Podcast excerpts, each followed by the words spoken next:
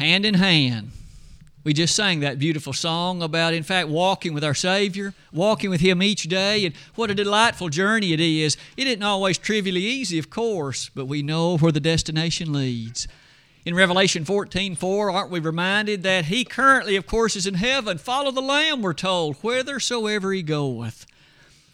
Certainly, as was already mentioned, we're thankful for the presence of each and every person today. And it's our honest and earnest hope that our worship to God will certainly be pleasing to Him and will be encouraging to all of us who are here. You may have noted that our title of the lesson today is going to involve an interview. An interview as it discusses that subject, that particular topic or matter of withdrawal fellowship. This introductory slide, I hope, will set before you some of the main ideas that'll get us going here in just a moment. I feel it very safe to say that of all the commandments that you and I encounter in the pages of the New Testament, quite likely the most difficult, the most challenging, the most unseemly one is the withdrawal of fellowship. It's not fun. Elders don't like it. It is not anyone's desire that some individual, some Christian, so conduct him or herself that the topic even has to be considered. But you and I know that it nonetheless is a command. And it's one that the Lord and Savior has included as a part of what He expects His congregations that are faithful to follow. You and I also know that over the course of decades past, it is a, something that has very rarely ever happened. We have arisen a generation or two that in some cases have never even seen the withdrawal of fellowship. It's been since, again, several decades past that some congregation that they've ever heard of has, uh, has actually done it. For that reason, there are many questions about it. Very good questions, in fact. I thought today we would consider those questions in the form of an interview. And so I'd like you in your imagination to do this with me. I'd like you to suppose that you're situated in some sort of auditorium. Jesus is at the podium. He's going to field questions from those who are there located and gathered. But beside him is Paul and Peter and John, three of the apostles of the New Testament. And as the Lord answers those questions, fielding them and directing attention to various places in the Word of God, it's going to be our desire to listen to what He has to say as He, in fact, invites us to consider this topic. To do so, let's allow Jesus to speak first. And so, again, imagine with me Jesus at this particular podium, and he says, We've come together today, hopefully, to give some thought and consideration to the matter that's found in my book, the New Testament. He says, I know there are many questions about the withdrawal of fellowship when it's to be done, how it's to be done, what should be the perspective and the viewpoint in relation to it. I hope that today, as I field your questions, Jesus says, that we can give some thought to what this means. But he says, first of all, I would encourage all of you to listen carefully and to think about the wording that's used. Sometimes today you'll hear individuals say, So are we kicking somebody out of the church? Are we shunning somebody? Are we excommunicating somebody? And Jesus encourages all in that audience listen, please use Bible terms to discuss this. It is withdrawing fellowship. You're not kicking somebody out of the church. You're not locking the doors on somebody. You're not shunning somebody. Those terms are things the world may often have used, but they're not found in the New Testament in relation to this. And so, as we strive to use Bible names to describe things, let's call it the way the Lord calls it withdrawing fellowship. We know what the word withdrawal means it means to hold something back, to keep something from reaching its destination. And the word fellowship has to do, of course, with one's concourse, the association, if you please. And so, withdrawing fellowship is to hold back in one way or another the degree of one's association with. Now, Jesus goes on to say, I know that that general discussion is only going to get things going in terms of your questions. And so, the one last thing I would ask you to notice Jesus very clearly says to that audience gathered, I want you to appreciate the significance of this. we're talking about someone who's lost. Someone who, at least in his or her current choices in life, are going to hell. They are making the wrong choices, and we love them enough to do this. We love them enough in the one final hope. Jesus says, I'm the head of the church, and this is the last thing that I will delegate to my church that it can do with the hope to recover them, with the hope to rest in their mind the urgency of the situation. With that said, Jesus says, I'd like to open the floor for questions. And so, our first question a gentleman, perhaps over near the side, rises.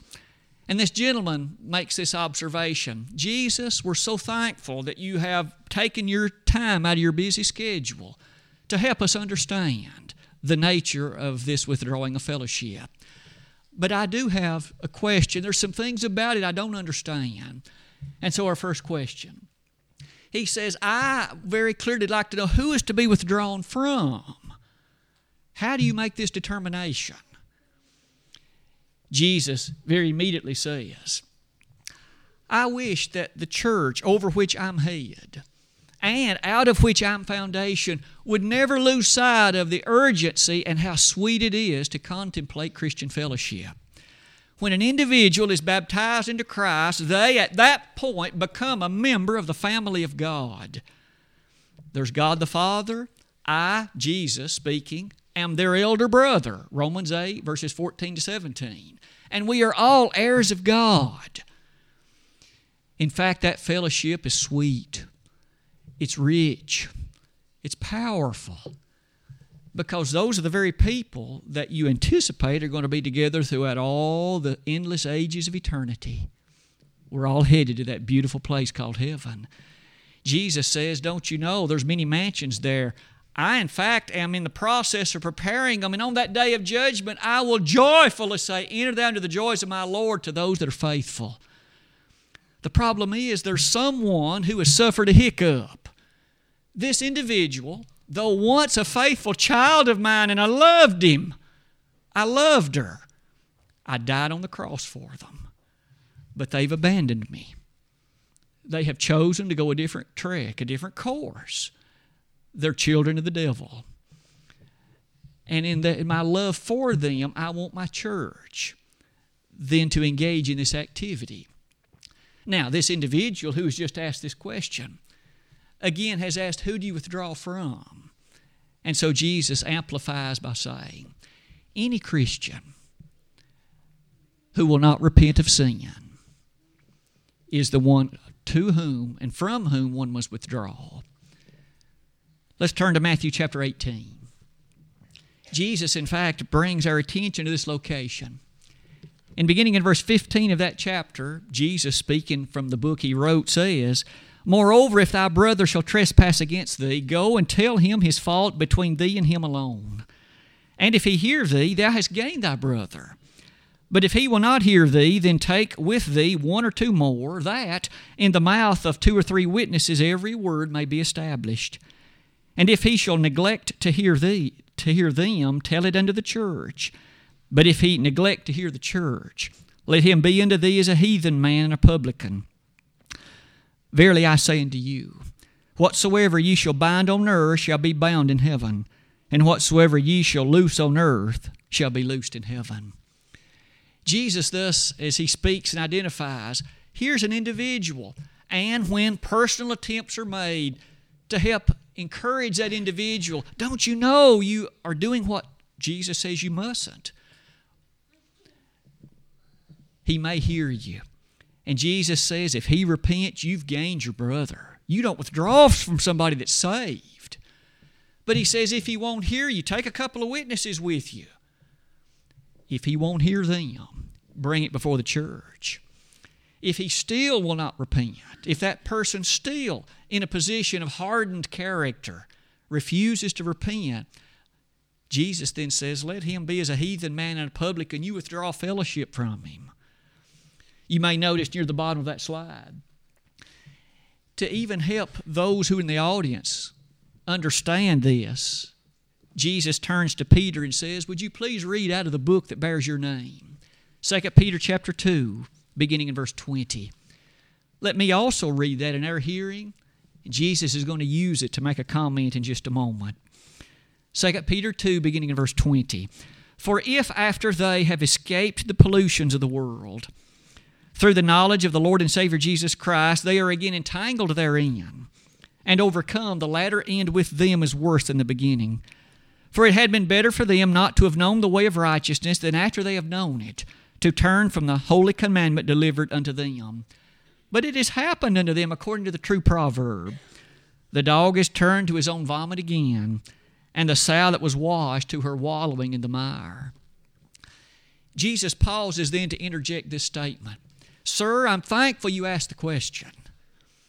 He says again, we are dealing with an incredibly serious issue. This individual is now in a worse position than he or she was in before they ever obeyed the gospel. Now, they were lost then. They are, in fact, at this point, in terms of the fact they've rejected the only plan of salvation, they've turned their back on the one who loved them most. They are now worse off than they were before. We've got to try to reclaim them, Jesus says. And that's the reason I give you these considerations. Jesus finally makes one set of statements closing his comment with respect to this question. In 1 Corinthians 5, verse number 6, it highlights to this point again, who's to be withdrawn from? One must have an appreciation of and a very high regard for the purity of the church. And so, that particular passage reads as follows 1 Corinthians 5, verse number 6. Your glorying is not good. Know ye not that a little leaven leaveneth the whole lump? The individual, then, who is engaging in this kind of lifestyle, though once a faithful Christian but no longer so, one does not want that to begin to negatively impact other impressionable souls in that congregation. One final thing Jesus says from Ephesians 5:27, "My church, the church for which I died, must be maintained as spotless and blemishless. That's the way I purchased it. And therefore, one must take seriously this ongoing rebellious spirit with respect to sin." Jesus says, Are there more questions? Another person, this time a woman, raising her hand she too very curious about the circumstances involved, and she too expresses a thankfulness for being able to hear such an interview from Jesus. She, however, quickly asks this question.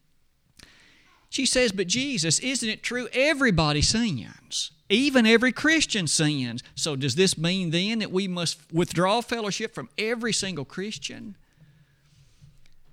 Jesus says, That's a great question but you're failing to understand something.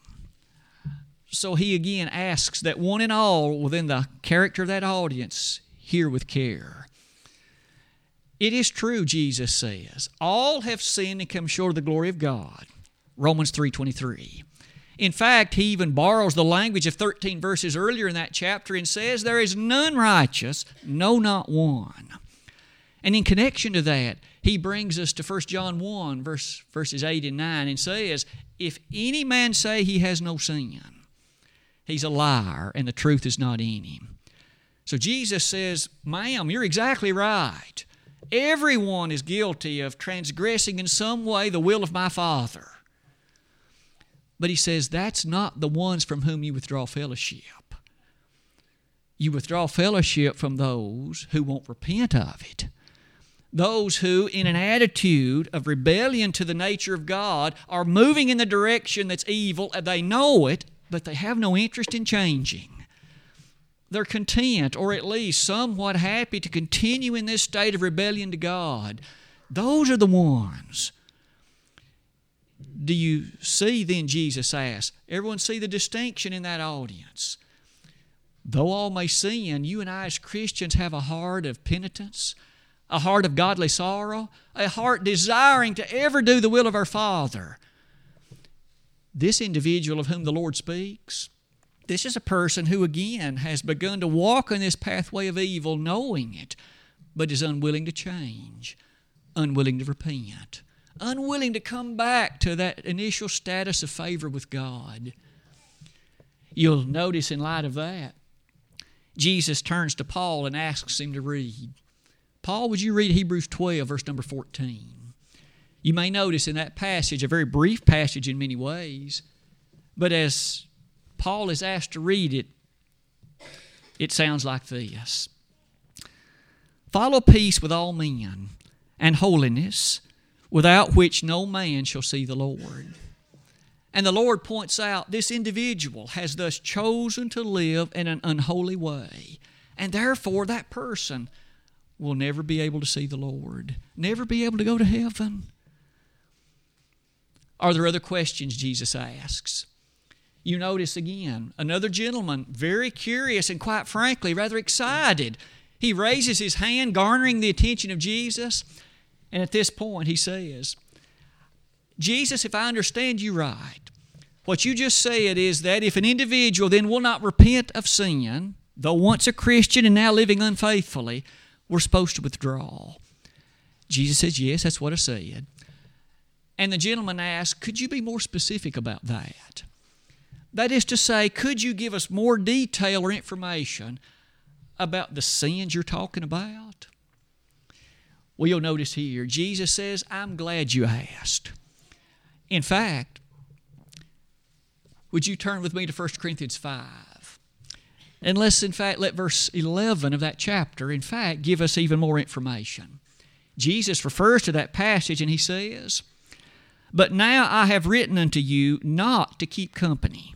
If any man that is called a brother be a fornicator, or covetous, or an idolater, or a railer, or a drunkard, or an extortioner, with such an one know not to eat.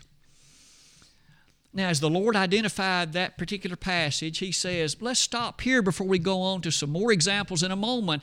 But here is a list, and Paul, I thank you for writing that a few centuries ago. He begins by saying, a man who is a brother, who is a fornicator, so, an individual who, again, though once a faithful Christian, is now living in sexual sin with a person with whom he or she is not scripturally married. Jesus says, if they won't repent of this, you've got to withdraw from them. But he goes on. A covetous person. If there's evidence in this individual's life, some individual, man or woman, and there's clear evidence that this person loves something more than God, that's what covetousness means. I have elevated something in my priority above my service to God. Maybe it's money, maybe it's my job, maybe it's some other element in life. Jesus says you've got to withdraw if there's evidence to that reality. He goes on, an idolater. If there's a person worshiping something more than worshiping God, anything else, regardless what it is, that person can't go to heaven. Jesus says you got to withdraw. He goes on. A railer. Now, that word comes from a Greek word that has to do with reviling. So, a person's speech is important. If there's a person who wants a Christian but begins to slander and to use language that's inappropriate, if they won't repent of that, the church got to withdraw from them. Next, he mentions a drunkard. Any Christian must have nothing to do with beverage alcohol. If a Christian begins to dabble in this, even socially, and they won't repent, you've got to withdraw from them. Lastly, an extortioner. Now, that word again comes from an idea of taking advantage of others, kind of like a thief, but doing it in a somewhat secretive way. You're extorting what belongs to somebody else, taking it for yourself. If they won't repent of this, you've got to withdraw from them. But there's more in the Word of God than just that location. What if we consider Romans 16, verse 17? Another class of individuals from whom the church is commanded to withdraw. Closing chapter of that Roman letter, he says, Now I beseech you, brethren, mark them which cause divisions and offenses contrary to the doctrine which ye have learned, and avoid them. So if there's an individual who begins to teach, or at least is the driving force behind divisions and always keeping the church in turmoil. You got to mark that person and avoid them. Now, you admonish them to repent and you encourage them to follow the truth, but if they won't do it, you've got to avoid them. Let's look at another one in 2 Thessalonians 3 6. That was the lesson text read earlier in our hearing this morning. To that Thessalonian church, Paul wrote these words Now we command you, brethren, in the name of our Lord Jesus Christ, that you withdraw yourselves from every brother that walketh disorderly, and not after the tradition which he received of us. The background behind the term is incredibly interesting. That phrase, walking disorderly. If you can imagine a military regiment, a group of soldiers, they march in step. Everyone's foot hits the ground at the same time, and in so doing, they continue in step. The Greek word identifies a person who's walking out of step. Can you imagine a platoon, perhaps of 500 men? Everybody but one is walking in step. Their feet are hitting the ground at the same time. They are marching in perfect order. But there's one guy who's not. He stands out easily. You can readily tell he's not in step with the others. That's the idea behind the term. Paul commanded the church in Thessalonica, you got to withdraw from that man. Now he begins to list in some verses following that the nature of spiritually what that man's doing. First of all, you'll notice in verse number 7 For yourselves know how ye ought to follow us. This gospel message delivered, this is what we're supposed to follow. Verse 8 A man that won't work to take care of his family. Notice, neither did we eat any man's bread for naught, but wrought with labor and travail night and day. Verse 10 If a man won't work, he ought not eat. So if there's a lazy man, a Christian, the lazy man, and won't take care of his wife and children, and he won't repent of that, you got to withdraw from him. He's not doing what the God of heaven expects him to do. He's not being dutiful with respect to the obligations given to him. Read on if you would. Verse number 14. If any man obey not our word by this epistle, note that man, and have no company with him. So, the gospel of Jesus Christ. If there's a person, man or woman, they've known the truth, they subscribe to it for a while, but they've quit. They no longer, again, are obeying that word. They're marching out of step. You got to withdraw from them, Paul said. You'll notice as Jesus quotes those things, one last thing. As you turn with me to yet another book, there's more information given about those from whom this is to take place. We just read verse 14. Notice 1, 1 Timothy 6, verse 3. There we have yet another listing, or at least a description. And notice what's involved in that one. Let me read verses 3 through 5. If any man teach otherwise and consent not to wholesome words, even the words of our Lord Jesus Christ, and to the doctrine which is according to godliness, he is proud, knowing nothing, but doting about questions and strifes of words, whereof cometh envy, strife, railings, and evil surmisings, perverse disputings of men of corrupt minds, and destitute of the truth, supposing that gain is godliness. From such withdraw thyself. So here's an individual who you'll notice is described with an element of arrogance. He or she thinks, whatever this thing God says, I believe I'm going to do it my way. I think I know better than he does. And I'm going to live this way regardless what you say. If that kind of attitude's prevalent, notice again, Paul commanded the church there at Ephesus under the leadership of Timothy, you've got to withdraw from that person. Finally, Titus chapter 3, one last description. This time, the description has but one word to note Titus 3, verse 10 A man that is a heretic, after the first and second admonition, reject. That word heretic means a factious man. Again, a bit of a reference to a person that stirs up trouble, causes divisions, really causes the faith of impressionable people to be shipwrecked after you admonish him once or twice, you got to reject him. At that point, Jesus then says, Again, I'm so thankful for the question, and I hope that our usage of the Word of God has been helpful. Are there any more questions? Another gentleman rises. This time, he again speaks very complimentary. But he says, Jesus, I am very, very confused. I thought that you, above all other people, teach about love. Your gospel is based on love. This sure sounds like a very unloving thing to me. You're withdrawing fellowship from somebody? That sure sounds unloving. Can you help me understand that? Jesus says, I'm glad you asked. Because, quite frankly, this is a very good question. Love. Every one of us know very well that love must involve discipline. Any parent that won't discipline their children doesn't love them, regardless what they may say. We know from the Old Testament as well as the New that one must nurture and admonish children. They need to learn. Well, may I say, even as adults, sometimes we need discipline. Jesus quickly interjects this It is by far the most loving thing that a church can do to withdraw from those that need withdrawn from. Because it is a statement of concern. You love their soul more than they do. They're headed to perdition, and you love them enough to try and get their attention, to wake them up out of the doldrums of sinfulness, and to help them see that if they don't change, then they're going to stand before me, Jesus says, on the day of judgment. And I will have no recourse but to say, Depart from me, you workers of iniquity. I know you not. That's the last thing you want them to hear. And you are taking these steps with a hope. I know you can't make them repent, but you could help them hopefully see the urgency of their decision, the sadness of their condition, and bring them back to a state of faithfulness.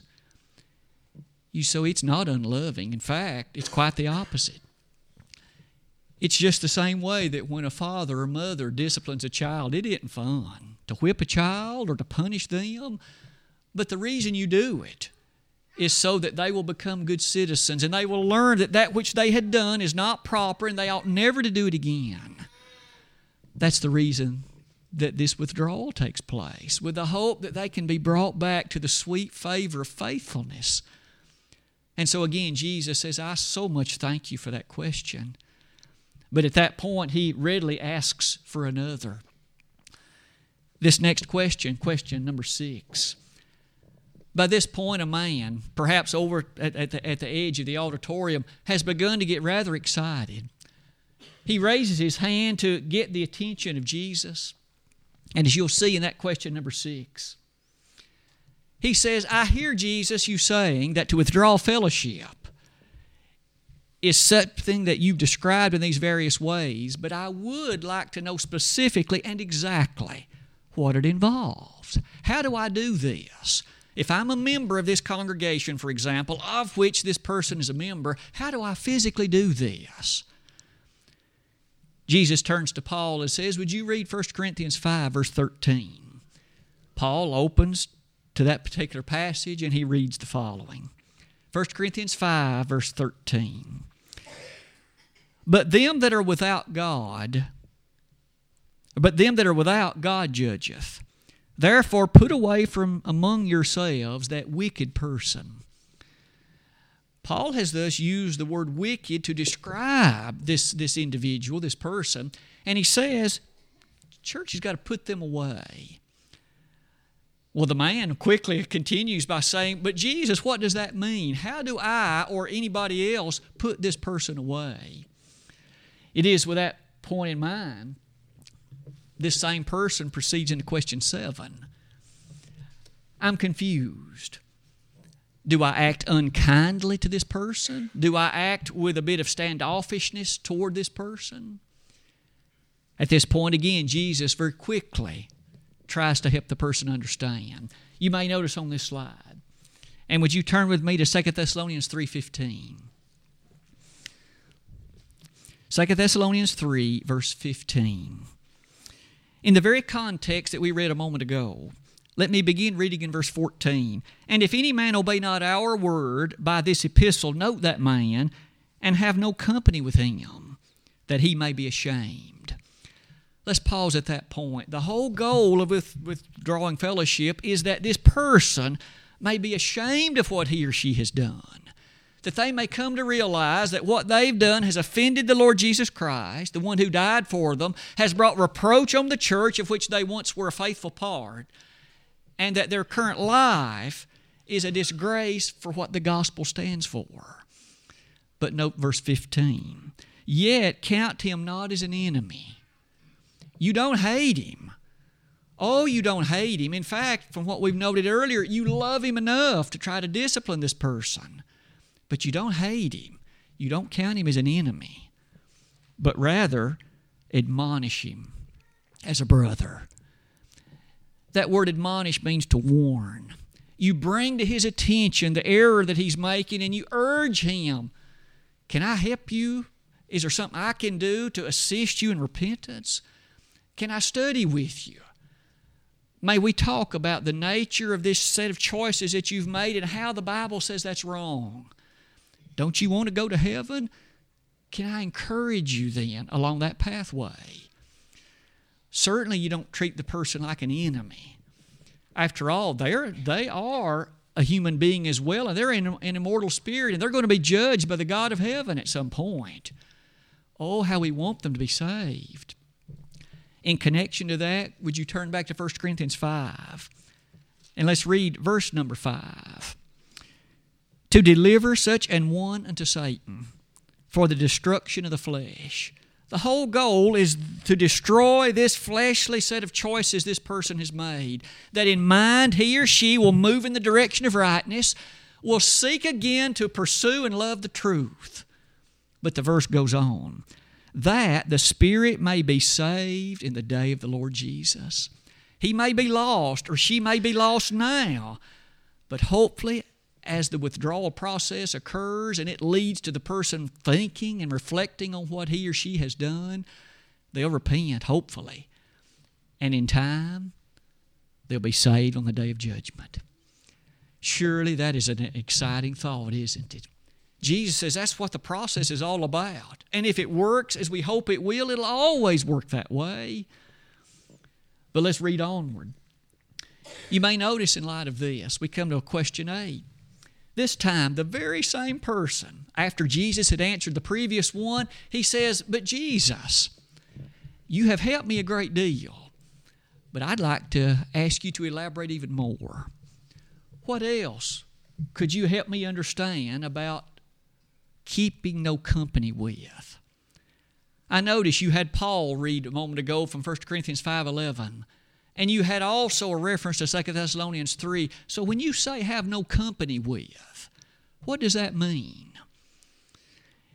Jesus says again, make sure you don't hate the person and you don't think of him as an enemy. When you have no company with, that means no social interaction. You try to exhort, instruct, teach, and warn. But that person must realize that he, as well as you, are in different camps at this point. You're saved and he's not. You're in good fellowship with me and with my Father in heaven, but he isn't. You are in connection with the Holy Spirit, walking in the Spirit, but he isn't. He's got to understand that. And he needs to be brought to understand it. And so, would you note this particular passage? Paul, would you read 1 Corinthians 5, verse number 11 again? Paul turns back to the passage and reads it again. But now I've written unto you not to keep company if any man is a brother, a fornicator, a covetous, idolater, a railer, a drunkard, extortioner, with such an one no not to eat. That phrase in Greek, no not to eat, highlights a class of social activities. You can't enjoy a common meal with this person anymore. He's got to understand, or she must come to realize, that I have lost the greatest thing in this world connection to my Heavenly Father. And these people who love Him, namely love God, they too will strive to appreciate that same fact. not eating with this person. But notice what else.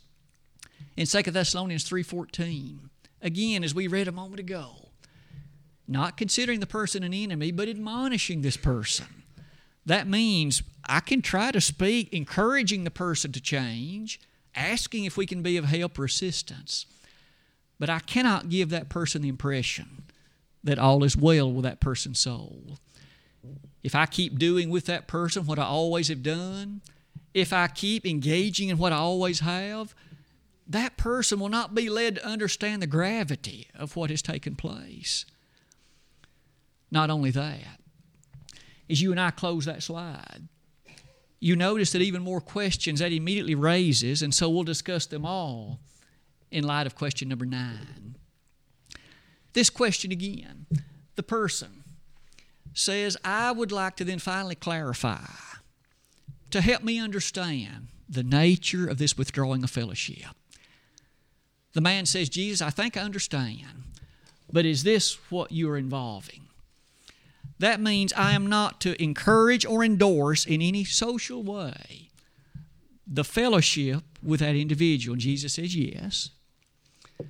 And then Jesus turns to John and says, John, would you read from 2 John verses 9, 10, and 11?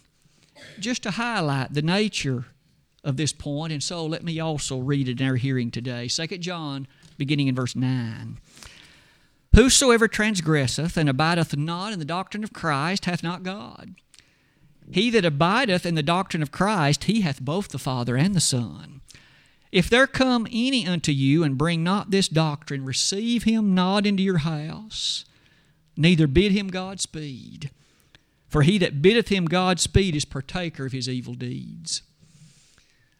The point being, Jesus says, you as a faithful Christian then cannot behave in any way to bid that man Godspeed, to leave him with the impression that all is well, because if you do, you're just as guilty as he is. You can't bid him Godspeed. You can't invite him into your house. You cannot engage in that social set of activities. Because if you do, then you also are as guilty as he is the idea, the circumstances that we use to surround that particular question have brought us to appreciate the Lord's love for this person is so keen, so great, that He would reach to that extent with the goal of reclaiming that person's mind and thinking so that they will behave in the way that Jesus would wish them to do it. Isn't it true that in light of the various questions that have been asked, could you and I notice perhaps a bit of obligation then that would rest upon us?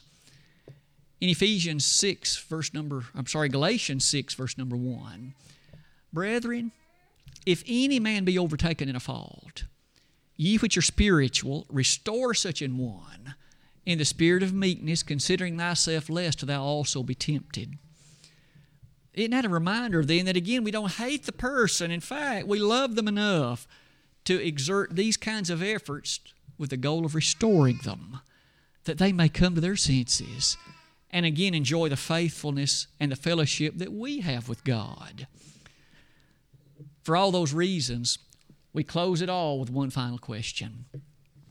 One last observation that someone wishes to ask. And so, this another gentleman raises his hand, garners the attention of Jesus, and he says, what then should be considered in light of the unity of the church as it proceeds with this work? What if there are some in the church that don't want to do it? What if perhaps there are some in the congregation who, quite frankly, don't have much of an interest in it? Jesus says one more time, Oh, that, that's a great observation. In fact, I'm so appreciative that you asked it. Jesus says, My body is a unified whole. They love each other. They want to do what is the will of my Heavenly Father. And they speak with the same mind and the same mouth. Romans 15 6. In 1 Corinthians 1, verse number 10, we read this rather famous statement I beseech you, brethren, in the name of our Lord Jesus Christ, that ye all speak the same thing, and that there be no divisions among you, but that ye be perfectly joined together in the same mind and in the same judgment. And so Jesus quickly says if there's a congregation and that group of people have made the decision to withdraw, and if there's one or more in that congregation that choose not to do it, there's a deep set of problems in that congregation. There's somebody acting in rebellion because the elders or the leadership of that church has made this choice out of love for that person, and somebody doesn't love them enough to carry out the disfellowshipping. Someone doesn't love them enough to withdraw the fellowship. May I say, that kind of situation leads me, Jesus says, to make this statement. That kind of individual is an accessory to the sins of the one being withdrawn from. That person is only encouraging them in their sin, only, in fact, diluting the effectiveness of the withdrawal of fellowship process. Jesus says, My church needs to be united and whole in carrying this out. That's the only way it'll ever be effective. May I say, by way of introduction and by way of encouragement, aren't we all aware of that too? If there's a family and dad, in fact, says to the son, Son, because of what you've just done, I'm taking the car keys for a month. But behind dad's back, mom says, Dad really didn't mean it. If you'll come and see me secretly, I'll let you have them. I think we all know what just happened. The whole discipline that the dad set forth has been completely short circuited. Mom did what she shouldn't have done. She and dad need to be together on that punishment, and same in a congregation. If one or more people choose not to follow the direction of it, they've completely short circuited the effectiveness of the whole withdrawal process. Aren't you interested to notice in 1 Corinthians 5? There was a man there who was living in fornication, and the church hadn't withdrawn from him, but Paul said, You've got to. What if there had been several members of the church that said, Well, I don't think we need to? Some may withdraw from them, but I don't think I will. You notice what Paul said. Paul said those that would fail to do that are guilty of sin too. Doesn't all of this remind us that I hope this interview has been helpful as we've used the Word of God to our consideration, and we'll close our lesson that way. The interview has been stirring, it's been a reminder, and it's been an encouragement. I hope all of us as Christians recognize how much Jesus loves His church. If any one of us begin to go off on a tangent, every one of the rest of us need to love the one enough to go after Him and we need to be consistent in carrying out this disfellowship. Everybody needs to be in on it. Because if we're not, it's just not likely to, it's not likely to be effective. I hope we each appreciate how much the church loves us, how much Jesus loves us to ever put in place something like this. Today, as we're about to stand and sing a hymn of encouragement, I hope we each are reminded of just how tragic sin is. It separates us from the God that loves us. It separates us from the one that died on the cross for us. But yet He still loves me even if I begin to live like that. And He tells His people, You go after Him, you go after her, and you try to bring them back because I want them to be saved. I want one day to be able to usher them into heaven. Today, as you and I analyze our life, do you stand faithfully with God? Do I? If you do, please keep living that way and don't ever let anything pull you aside. But if you're not faithful today, if you need to come back to your first love, never will there be a better day than the second Sunday in January 2019. We'd love to pray to God on your behalf. We'd love, in fact, to speak to Him, beseeching Him to forgive you so that you can be faithful in fellowship with Him. If we could be of help to you today, why don't you let us do that? And why don't you come rushing to the side of Jesus while together we stand and while we sing?